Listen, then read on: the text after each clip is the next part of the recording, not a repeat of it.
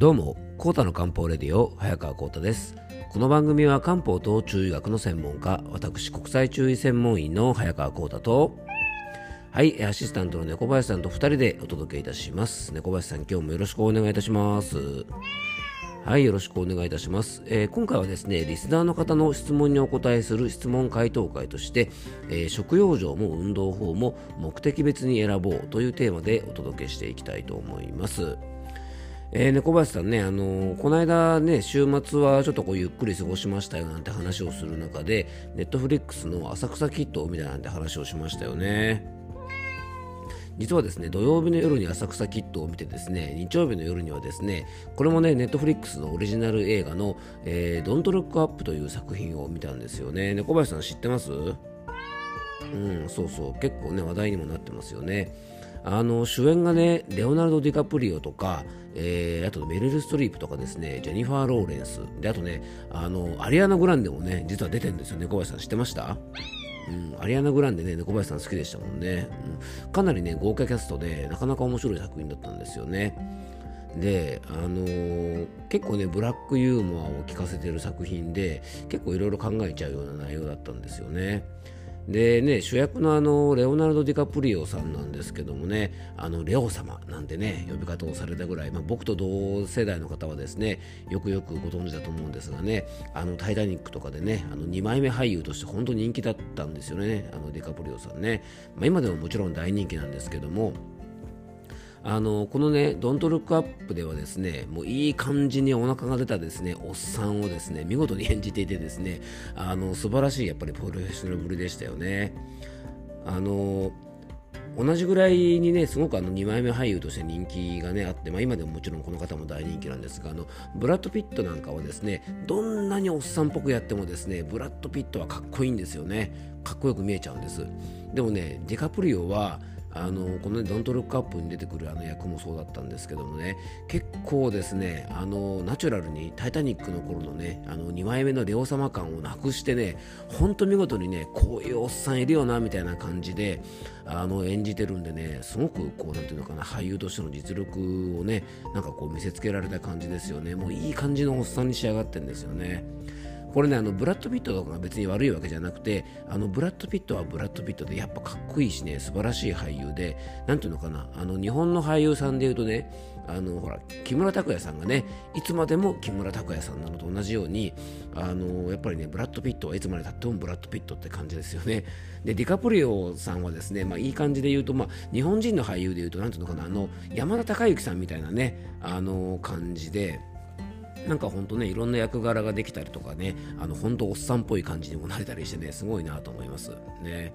あの山田孝之さんつながりでですね、ぜひあのね、リメイクでレオ様の全裸監督とかも見てみたい気がしますが、さすがにね、あの無理だなとは思いますけども、はい。あの、そんなくだらことないことをね、話してないで、じゃあ本題の方に入っていきたいと思います。それではコートの漢方レディオ、今日もよろしくお願いいたします。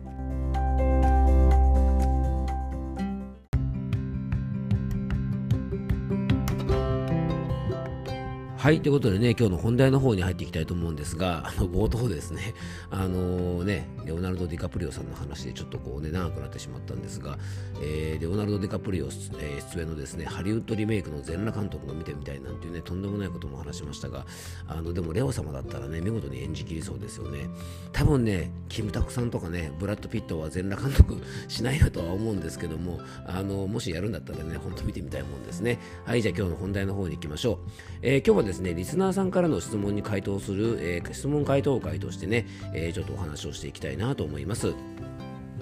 えっ、と、ご質問いただいたのはですね、匿名希望さんで、えー、今からちょっとお話しするような内容の質問をいただきました。えー、いつも先生のポッドキャストを楽しみに聞いております。番組の中で先生は、体を温めるために温かいものを取るといいというふうにおっしゃっていましたが、えー、酵素とか乳酸菌とかは加熱してしまうと死んでしまうと聞いたことがあります。えー、酵素や乳酸菌は生の野菜や生の果物、発酵食品に多いと聞きましたが、生で食べるものを控えてしまうと酵素や乳酸菌が取れれないのではないでしょうかというようなね、ご質問をいただきました。あのまずね回答の前にあのお伝えしたいことはですねあの食べることで体を良くするねこの食用状とかね、まあ、いろんな体のお手入れ方法があるんですが大事なことはね全てのことにおいて〇〇は正しいとか〇〇は間違っているというねあの正解とか不正解で選ぶ必要はないんじゃないかなということなんですね。で確かに質問者さんがおっしゃる通り加熱処理をすることでね野菜の栄養素とかが抜けてしまったりとか腸内環境を整えてくれるね善玉菌も生菌から死菌になってしまったりしますね。で野菜などをですね生で食べるメリットももちろんねこういった栄養素を考えるとあるんですが当然デメリットもあります。逆にね加熱した野菜を食べるメリットもあるし当然質問者がおっさんがおっしゃるようなねデメリットももちろんあるんですね。でまあ大前提として何事もね完璧なものってはないんですよね。大事なのが目的別で選ぶことと何がねあの自分が健康でいるために優先したいのかっていうことであの選ばれることがね大事じゃないかなと思います。で食事はね目的別なので野菜が持っている栄養素とか生きた善玉菌をしっかりとりたい、まあ、それが自分が健康でいるために今最優先すべきことだ。優先すべきことであれば、まあ、加熱しないものをね積極的に摂る方が、まあ、いい場合もあると思います。逆にね日頃から体が冷えていたりとか胃腸が弱くてね食べたものが吸収しにくい、まあ、漢方的にはね気虚とか血虚なんて言われるようなあの食べたものからねしっかり栄養を作る力が、ね、低下しているような方は逆に加熱してね消化吸収を良くしてあげることで栄養が取りやすくなって、まあ、体も元気になりやすくなるかもしれないのでまあ、そのあたりをですねあのご自分の体調を見ながらあの考えていかれるといいんじゃないかなと思います。で、まあ、薬膳ではですねあったかくて消化のいいものを食べるっていうことはね基本の養生なんですがあの確かにね加熱することで野菜などの栄養素が減るものはあるんですね。まあ逆にね加熱することによって野菜のボリュームが減ってたくさんの量を食べることができます。なのでね調理によってロスした栄養素と、まあ、たくさん量を食べられることによって起こるプラスの部分もあるのでね、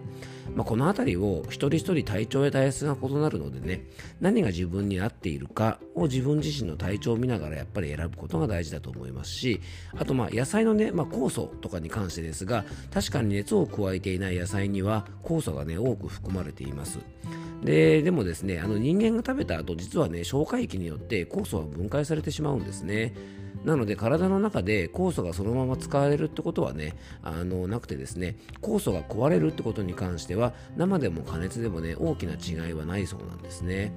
まあ、僕がね自分のお店で販売している酵素のメーカーさんとかにも聞いてみたんですけどねやっぱりあのそこのメーカーさんも冬はねお湯割りで酵素飲むといいですよっていう風にねあのおっしゃってたりとかするぐらいなのであの加熱するとねビタミンとかの栄養素が減っちゃいますが、まあ、汁ごと食べたりとか加熱して量を食べたりすることで、まあ、補えるかもしれませんね。あのこの辺りのですねあの酵素とかに関する、ね、データとかはあのいろんな食品メーカーのホームページさんとかにも結構出てるんでねまた興味がある方はあの見てみたらどうかなと思います。あとね乳酸菌とかの生きたままの乳酸菌はねよくね生菌生きてる菌なんて言われててで死んでしまった乳酸菌は死菌なんていうふうに呼ばれたりするんですね、まあ、これは乳酸菌に限らずねいろんな善玉菌がそうなんですが、まあ、生菌というのはね一部は生きたまま腸に届いて腸内環境を整える役割がありますでもこの死んだね乳酸菌とかにも腸内環境を整える役割があることが分かってますので、えー、全く無意味というわけではないんですね。で酵素とかね乳酸菌、まあ、さっきも言いましたけどあの関連する食品メーカーさんのホームページとかにこの生菌死菌に関してもね結構情報いろいろ出てますのでねあのぜひ見てみていただけたらなと思います。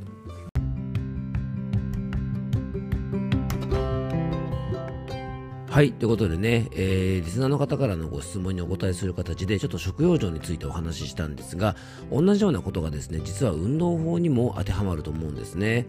で、ジョギングは体にいいとか、筋トレは体にいいとか、まあ、必ずしもですねあの体調によってはそうも言えない時もありますし有酸素運動などもですねよくね何十分以上しなきゃ意味がないなんていう風にねあの言ったりすることもあるんですが、まあ、それも確かに一理ある。例えばダイエットが目的とか、まあ、筋力をつけるとかそういう目的であれば正しいかもしれませんがね例えば目的が全く異なる時、まあ、お年寄りの方が筋肉をつけたいとか、えー、例えばねうんと目的が気分のリフレッシュだったりとかストレスケアで運動をするのであれば、まあ、10分でも5分でもねゆっくり歩いたりすることは非常にあの運動としたら効果的なんですよね。なので物事にはね何事も二面性があります。まあ、一方ではね正しいことももう一方では正しくないこともありますし逆もまた真なりと言えると思います。僕もね漢方相談の時には養生法をいろいろお伝えしてるんですが大切にしてることはですねあなたの場合はということなんですね。で僕がやっていいことと例えばねあのあなたがやっていいことというのは当然ですが異なる場合があります。養生法も美容法も健康法もですね他人と比べてどうこうではなくて自分の場合はで、えー、ぜひチョイスしてみるといいんじゃないかなと思います、えー、最後に僕からご案内がありますのでよかったら最後までお付き合いください。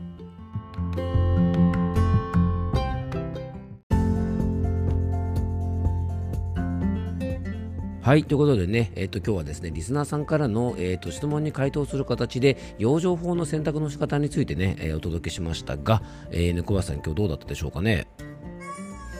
うんまあ本当ねやっぱりあの選び方としたらねなかなか最初難しいかもしれませんけどもまず大事なのがね自分の心の状態とか体の状態を自分自身でよく見てあげることが大事ですよね。でその中でまあいろいろねあの健康に関する情報とか養生法がある中で、まあ、自分は今これを優先するべきだななんてことをねあのちょっとこう理解してもらいながらね養生をするとよりあの効果的なんじゃないかなと思います、えー、最後に僕からご案内です、えー、この番組ではあなたからのメッセージやご質問番組テーマのリクエストなどをお待ちしております、えー、メッセージやご質問は番組詳細に専用フォームのリンクを貼り付けておきますのでそちらからよろしくお願いいたします。そしてね連日ご案内しております、えー、2月の24日木曜日の夜8時から